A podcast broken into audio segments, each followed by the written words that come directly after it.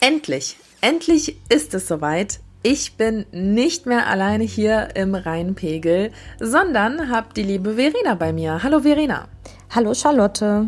Ich freue mich mal wieder beim Rheinpegel dabei sein zu dürfen. Ja, ich freue mich genauso und deswegen lass uns doch gar nicht so lange Zeit verplempern, sondern direkt mal darauf schauen, worüber wir heute sprechen. Und zwar über eine Überlegung, 2G in Düsseldorf einzuführen. Dann coole Neuigkeiten für alle Fans der Kirmes. Die gibt es jetzt wieder. Die Tonhallenufer-Kirmes ist zurück und die Stadt Düsseldorf hat einen Bericht veröffentlicht und das jetzt nach dem Hochwasser und wir schauen uns an, was da drin steht. Mein Name ist Charlotte Großer und ich bin verbunden mit Verena Kensbock. Ihr hört Folge 172 und der Rhein steht bei 1,96 Meter. Rheinpegel. Der Düsseldorf-Podcast der Rheinischen Post.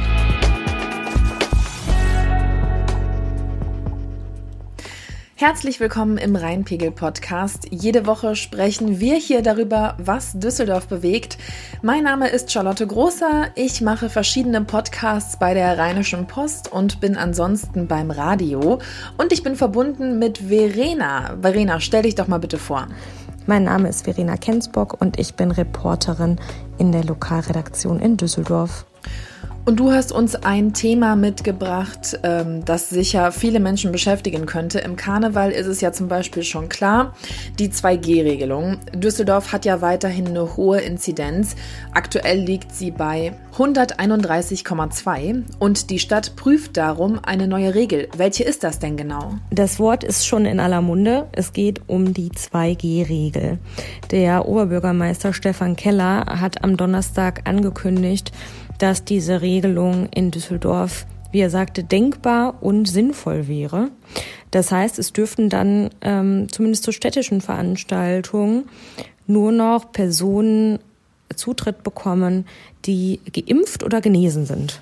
Ein negativer Corona-Test würde dann nicht mehr reichen. Ähm, wie Keller sagte, prüft die Verwaltung das jetzt gerade, ähm, wie diese Regel konkret ausgelegt werden könnte.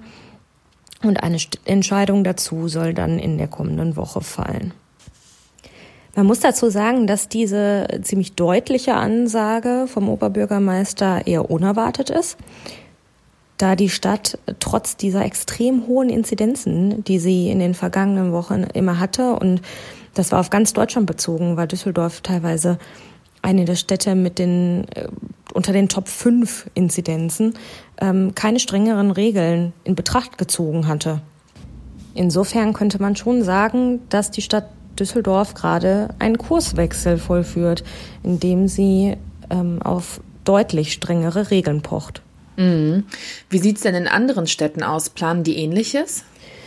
In Hamburg ist es tatsächlich schon so, dass ähm, Betreiber von Restaurants, von Kinos, Kneipen, Theatern und so weiter ähm, selbst entscheiden können, ob sie 2G oder 3G wollen, also wen sie in ihre Räume lassen. In Clubs gilt durchgehend 2G, also nur genesen und geimpft. In NRW ist laut Corona-Schutzverordnung noch 3G vorgeschrieben, also im eigentlich gesamten Freizeitbereich ähm, ist, kann man auch alles mit einem negativen Corona-Schnelltest machen, der noch aktuell ist. Ähm, nur in Clubs gelten etwas strengere Regeln. Ähm, da muss es ein PCR-Test sein. Der ähm, Städtetag NRW hat sich aber auch jetzt kürzlich dafür ausgesprochen, ähm, dass auch dieser gesamte Freizeitbereich in Nordrhein-Westfalen auch nur noch für Genesene und Geimpfte, also 2G zugänglich sein sollte, ähm, da landesweit die Inzidenz hoch ist und um das in den Griff zu bekommen, wäre das ein probates Mittel. Ähm, das Land NRW aber will zumindest zunächst noch bei 3G bleiben. Ausnahmen sind aber möglich, nach Absprache mit der Landesregierung. Und genau das hat die Stadt Wuppertal schon gemacht. Die haben eine Anfrage gestellt bei der Landesregierung und die wiederum hat auch erlaubt, ähm, 2G einzuführen.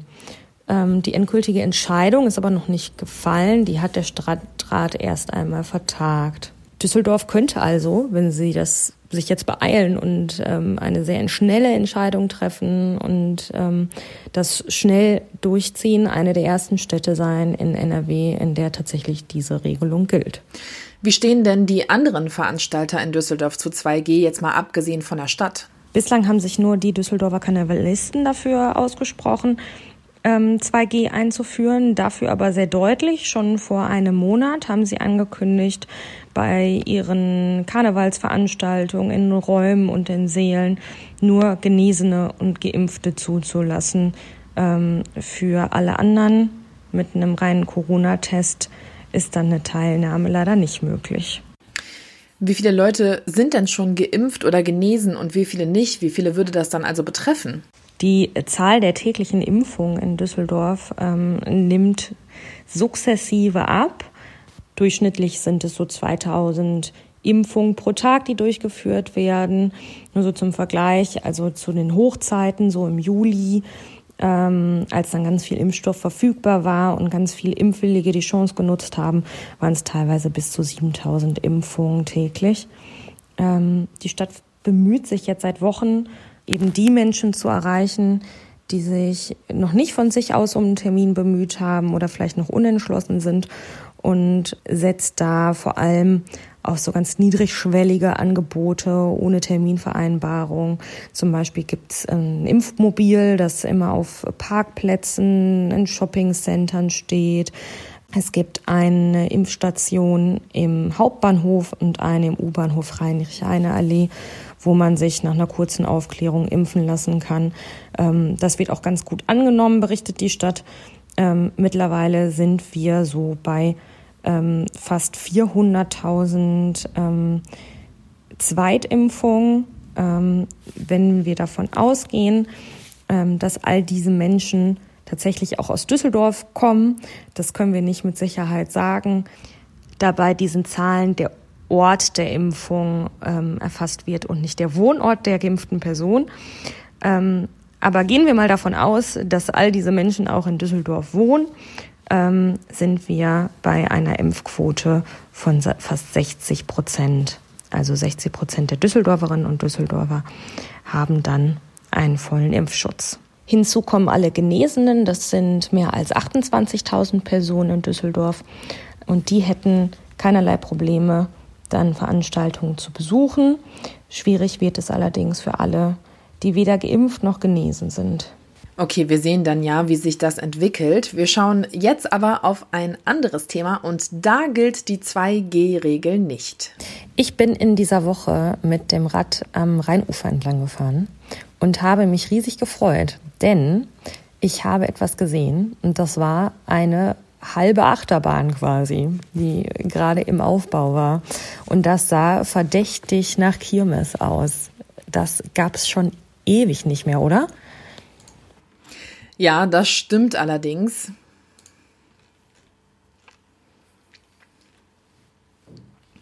Ja, Hammer, oder? Und äh, tatsächlich, das stimmt, das ist die erste richtige Kirmes seit der Corona-Pandemie. Es gab ja letztes Jahr im Sommer das Düsseland, diese Art Freizeitpark-Kirmes von Oskar Bruch an der Messe. Aber das ist ja auch leider nicht ganz so gut angekommen, wie er sich das erhofft hatte. Zwar war da gut was los, aber ich glaube, damals waren einfach viele von uns noch auf diesem Trip. Was soll das denn hier? Packt hier mal eine richtige Kirmes hin und zwar an den Rhein bitte. Ja, und jetzt gibt es eben wieder richtige Kirmes, ist um genau zu sein die Herbstkirmes. Die ist ja noch recht neu hier bei uns, kurz vor Corona eingeführt worden. Und das ist quasi das Pendant zur Osterkirmes, die ja auch am Tonhallenufer stattfindet. Was muss ich denn als Besucherin dabei beachten? Gibt es irgendwie bestimmte Corona-Regeln, an die ich mich halten muss? Mm, ja, es sind ein paar, aber lass uns doch gerne erstmal so die Basics abklappern. Also, los geht's heute am Freitag, den 10. Äh, September und zwar bis zum 19. September, also bis kommende Woche Sonntag. Die Kirmes ist täglich geöffnet von 14 bis 22 Uhr und am Wochenende geht's um 13 Uhr los. Und ähm, es ist ein bisschen kleiner vom Gelände her, als wir es eigentlich gewohnt sind von der Osterkirmes beziehungsweise von der Herbstkirmes, die wir ja noch mitbekommen hatten, weil äh, es zum einen eine Baustelle gibt am Josef-Beuys-Ufer und der Stadtstrand da auch noch aufgebaut ist. Deswegen von der Fläche her ein bisschen kleiner, aber trotzdem natürlich mega cool, dass es die wieder gibt.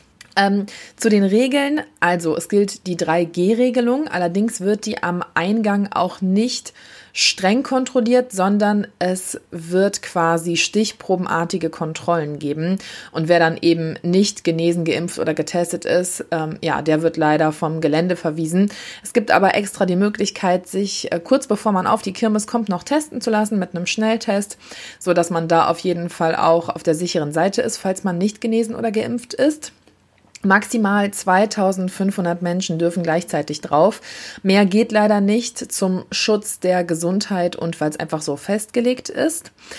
Ähm, Maskenpflicht gilt generell nicht auf dem Gelände, aber da, wo es sehr voll wird, zum Beispiel in ähm, Schlangen oder wenn das Gedränge besonders groß ist, dann kann es halt sein, dass man doch die Maske aufziehen muss.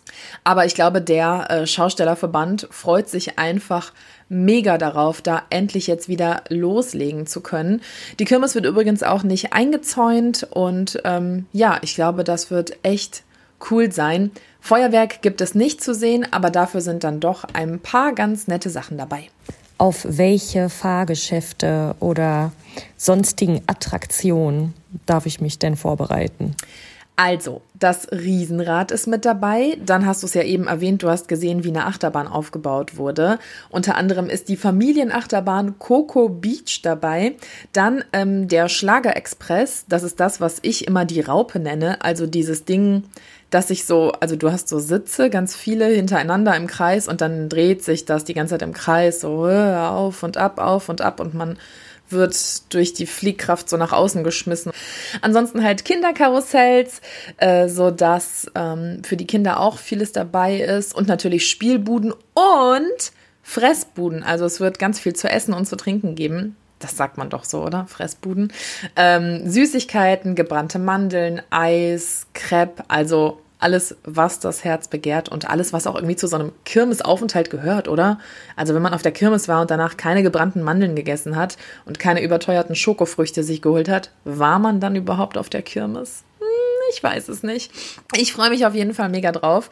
Hab richtig Bock hinzugehen und ähm, ich weiß, es ist ein zweischneidiges Schwert, weil wir haben halt eben darüber gesprochen, die Inzidenzen steigen und ähm, ja, jetzt äh, ist da wieder so eine Veranstaltung, so als ob Corona praktisch nicht mehr existieren würde. Aber andererseits müssen wir halt auch irgendwie mal so langsam zu so einem Stückchen Normalität zurückkehren. Und ähm, ich hoffe einfach, dass jeder Mensch da irgendwie selber vorher drüber nachdenkt, ob es mit seinem Gewissen vereinbaren kann, hinzugehen, ohne dass man getestet, genesen oder geimpft ist habe ja eben gesagt, es wird kontrolliert, zwar nur stichprobenartig, aber man kann nie wissen, ob man dann nicht doch selber rausgefischt wird. Also von daher, wenn ihr hingehen wollt, denkt auf jeden Fall bitte daran, euch an die 3G-Regel zu halten, weil ähm, ich glaube, damit tun wir den Schaustellern auch echt nichts Gutes, wenn es irgendwie ja im Zweifel dazu führen würde, dass die wieder abbauen müssen. Die haben jetzt echt lange, lange, lange Zeit kein Geld verdienen können. Und von daher sollte man da einfach, glaube ich, an unser aller Gewissen und an unseren aller Verstand appellieren. Und ähm, dann wird das, glaube ich, eine ganz coole Veranstaltung. Und nicht zu vergessen, es ist ja draußen, also von daher ist das Infektionsrisiko da ja auch noch mal geringer. Aber lass uns doch mal weg von der Kirmes und hin zum Hochwasser. Ähm, Mitte Juli war das Ganze, fast zwei Monate ist es jetzt her und die Stadt hat jetzt einen Bericht darüber veröffentlicht. Was steht denn da drin? In dem Bericht wird unter anderem aufgearbeitet, was da passiert ist, also wie die Anwohner gewarnt wurden, wie das Krisenmanagement geklappt hat, wie viele Einsätze die Feuerwehr hatte, ähm, welche Hilfen es für Betroffene gab, ähm, aber eben auch, was sich in Zukunft ändern muss, damit die Düsseldorferinnen und Düsseldorfer besser geschützt sind vor einem ähnlichen Hochwasser. Wir erinnern uns alle noch gut an die Bilder ähm, oder auch an das Wasser, das wir selbst in den Häusern stehen hatten. Ähm, aber ganz eindrücklich zur Einordnung, wie schlimm das Unwetter im Vergleich zu anderen war, ähm, war, dass es sich dabei um ein extremes Starkregenereignis gilt. So steht es in dem Bericht. Ähm, und zwar der Stärke 10. Maximal ähm, Stärke ist 12, also wirklich am oberen Ende. Ähm, das führte zu zwei Arten von Überflutung. Zum einen konnte die Kanalisation das Wasser nicht mehr aufnehmen, ist einfach übergelaufen. Ähm, zu anderen sind die innerstädtischen Gewässer, also die Düssel zum Beispiel, über die Ufer getreten. Die haben, so steht es im Bericht, ein bisher nicht gekanntes Hochwasser erreicht, was es vorher so einfach noch nicht gegeben hat. Hätte man das nicht vorhersehen können, so wie das auch bei Rheinhochwassern möglich ist? Ähm, tatsächlich offenbart der Bericht hier ähm, wirklich Lücken in der Hochwasserprognose. Ähm, und zwar lassen sich Hochwasser dieser innerstädtischen Flüsse oder es sind ja fast eher Bäche ähm, nicht mit einer ausreichenden Vorlaufzeit prognostizieren, steht da. Denn Gewässer wie die Düssel reagieren sehr rasch auf Starkregen. Der Pegel steigt extrem schnell an. Ähm, und so hat es auch kaum eine Verzögerung zwischen dem erhöhten Pegelstand in Erkrath und dem erhöhten Pegelstand in Düsseldorf gegeben, der irgendwie Zeit für Schutzmaßnahmen gelassen hätte. Außerdem, und das ist ein großes Problem, sind diese Pegelstände bislang nicht digitalisiert ähm, und geben automatisierte Warnungen ab. Ähm, das heißt, Beschäftigte des Stadtentwässerungsbetriebs mussten tatsächlich dorthin fahren und Kontrollgänge machen, um dann die Situation überhaupt erst einschätzen zu können. Das kostet natürlich extrem viel Zeit. Vor allem die zweite Flutwelle ähm, und damit auch die Überflutung in sehr vielen Teilen Düsseldorfs habe man nicht kommen sehen, ähm, hat Ordnungsdezernent Christian Zaum gesagt. Ähm, er sagte, im Krisenstab gab es keine ausreichenden Informationen, um das vorhersehen zu können. Und solche Prognosen müssten deshalb in Zukunft frühzeitiger und auch viel zielgerichteter, also genauer für bestimmte Viertel oder vielleicht sogar Straßen getroffen werden können. Wurden die Anwohner denn rechtzeitig gewarnt? Die Stadt Düsseldorf hatte am Dienstag, dem 13. Juli, also einen Tag vor der ersten Flutwelle, damit begonnen, auf ihren Social-Media-Kanälen, ihrer Internetseite, über Zeitungen, Radiosender und so weiter vor dem Unwetter zu warnen. Ähm, über die Warn-App Nina ähm, ging allerdings nur eine Meldung raus. Und zwar am 14. Juli um 13.39 Uhr. Und das war speziell für die Bewohnerinnen und Bewohner der Ostparksiedlung gedacht. Ähm, dort hat es dann auch Lautsprecherdurchsagen gegeben. Also die Feuerwehr ist dort durch die Straßen gefahren und hat die Anwohner gewarnt. Bürger im südlichen Gerresheim, in Fenhausen, in Ella haben sich jedoch mehrfach beschwert, dass sie sich auch eine Warnung gewünscht hätten. Hier bleiben die Antworten der Verantwortlichen jedoch recht schwammig. Ähm, auch Krisenstabsleiter Christian Zaum hat keinen Fehler eingeräumt, kündigte aber an, dass man in Zukunft bei derartigen Ereignissen präziser und vorzeitiger warnen möchte. Sirenen hat die Stadt überhaupt nicht genutzt, und zwar mit der Begründung, dass diese genau die falsche Reaktion hervorrufen könnte. Denn Sirenensignal bedeutet normalerweise, dass Menschen ähm, ins Haus gehen sollen, um sich in Sicherheit zu bringen. Und hier wäre genau das gefährlich geworden. Die Feuerwehr wollte, dass die Menschen die Häuser verlassen. Darum hat sie von diesen Sirenensignalen abgesehen. Okay, was soll denn passieren, damit die Düsseldorferinnen und Düsseldorfer besser geschützt sind in Zukunft? Ein Handlungskonzept Starkregen gibt es für Düsseldorf schon länger. Das soll nun überarbeitet und erweitert werden. Da gibt es zum Beispiel neue Gefahrenkarten und auch die Starkregenberatung der Stadt. Da gab es allein seit dem Unwetter im Juli mehr als 400 Anfragen von Düsseldorferinnen und Düsseldorfer, die sich eine persönliche Beratung wünschen. Ähm, aber auch das Krisenmanagement und die Meldewege der Stadt stehen auf dem Prüfstand. Denn, so steht es im Bericht, das Hochwasser habe gezeigt, dass Informationen zu langsam weitergegeben wurden, um rechtzeitig ein umfassendes Bild von dieser Lage zu halt, erhalten und dann auch die entsprechenden Schutzmaßnahmen einzuleiten. So hat man einfach Zeit verloren. Für den Rhein und die Anger gibt es bereits ähm, Einsatzpläne. Ähm, die legen fest, ähm, welche Schutzmaßnahmen, welche Warnungen ab bestimmten Pegelständen zu treffen sind. Und die Stadtverwaltung will nun auch prüfen, ob solche Einsatzpläne auch für andere Gewässer möglich sind. Ähm, helfen sollen dabei eben auch diese digitalen Pegelstände, von denen wir vorhin schon gesprochen haben. Die könnten dann auch für die Bevölkerung online einsehbar sein, so dass man selbst schauen kann, bei welchem Pegel steht die Düssel gerade, ähm, wie ist die Lage, wie verändert sich das. Gerade langfristig ist aber eben auch wichtig, dass Flächen freigehalten werden, so heißt es immer so schön.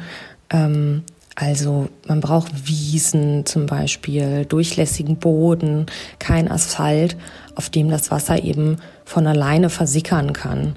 Ähm, wirklich konkret wird dieser Bericht in den Punkten aber nicht. Ähm, es steht nur drin, dass diese Flächenvorsorge eben besonders wichtig ist. Etwas konkreter wird es beim Thema Renaturierung. Und zwar soll diesen innerstädtischen Gewässern mehr Raum gegeben werden. Die sollen wieder ihrem natürlichen Lauf angepasst werden und so auch Platz bekommen, um zu versickern, wenn sie über die Ufer treten sollten. Und zwar stehen da noch 13 Baumaßnahmen an Gewässern auf der Liste der Stadt. Das aber ist ein extrem langer Prozess, bis die alle abgearbeitet sind.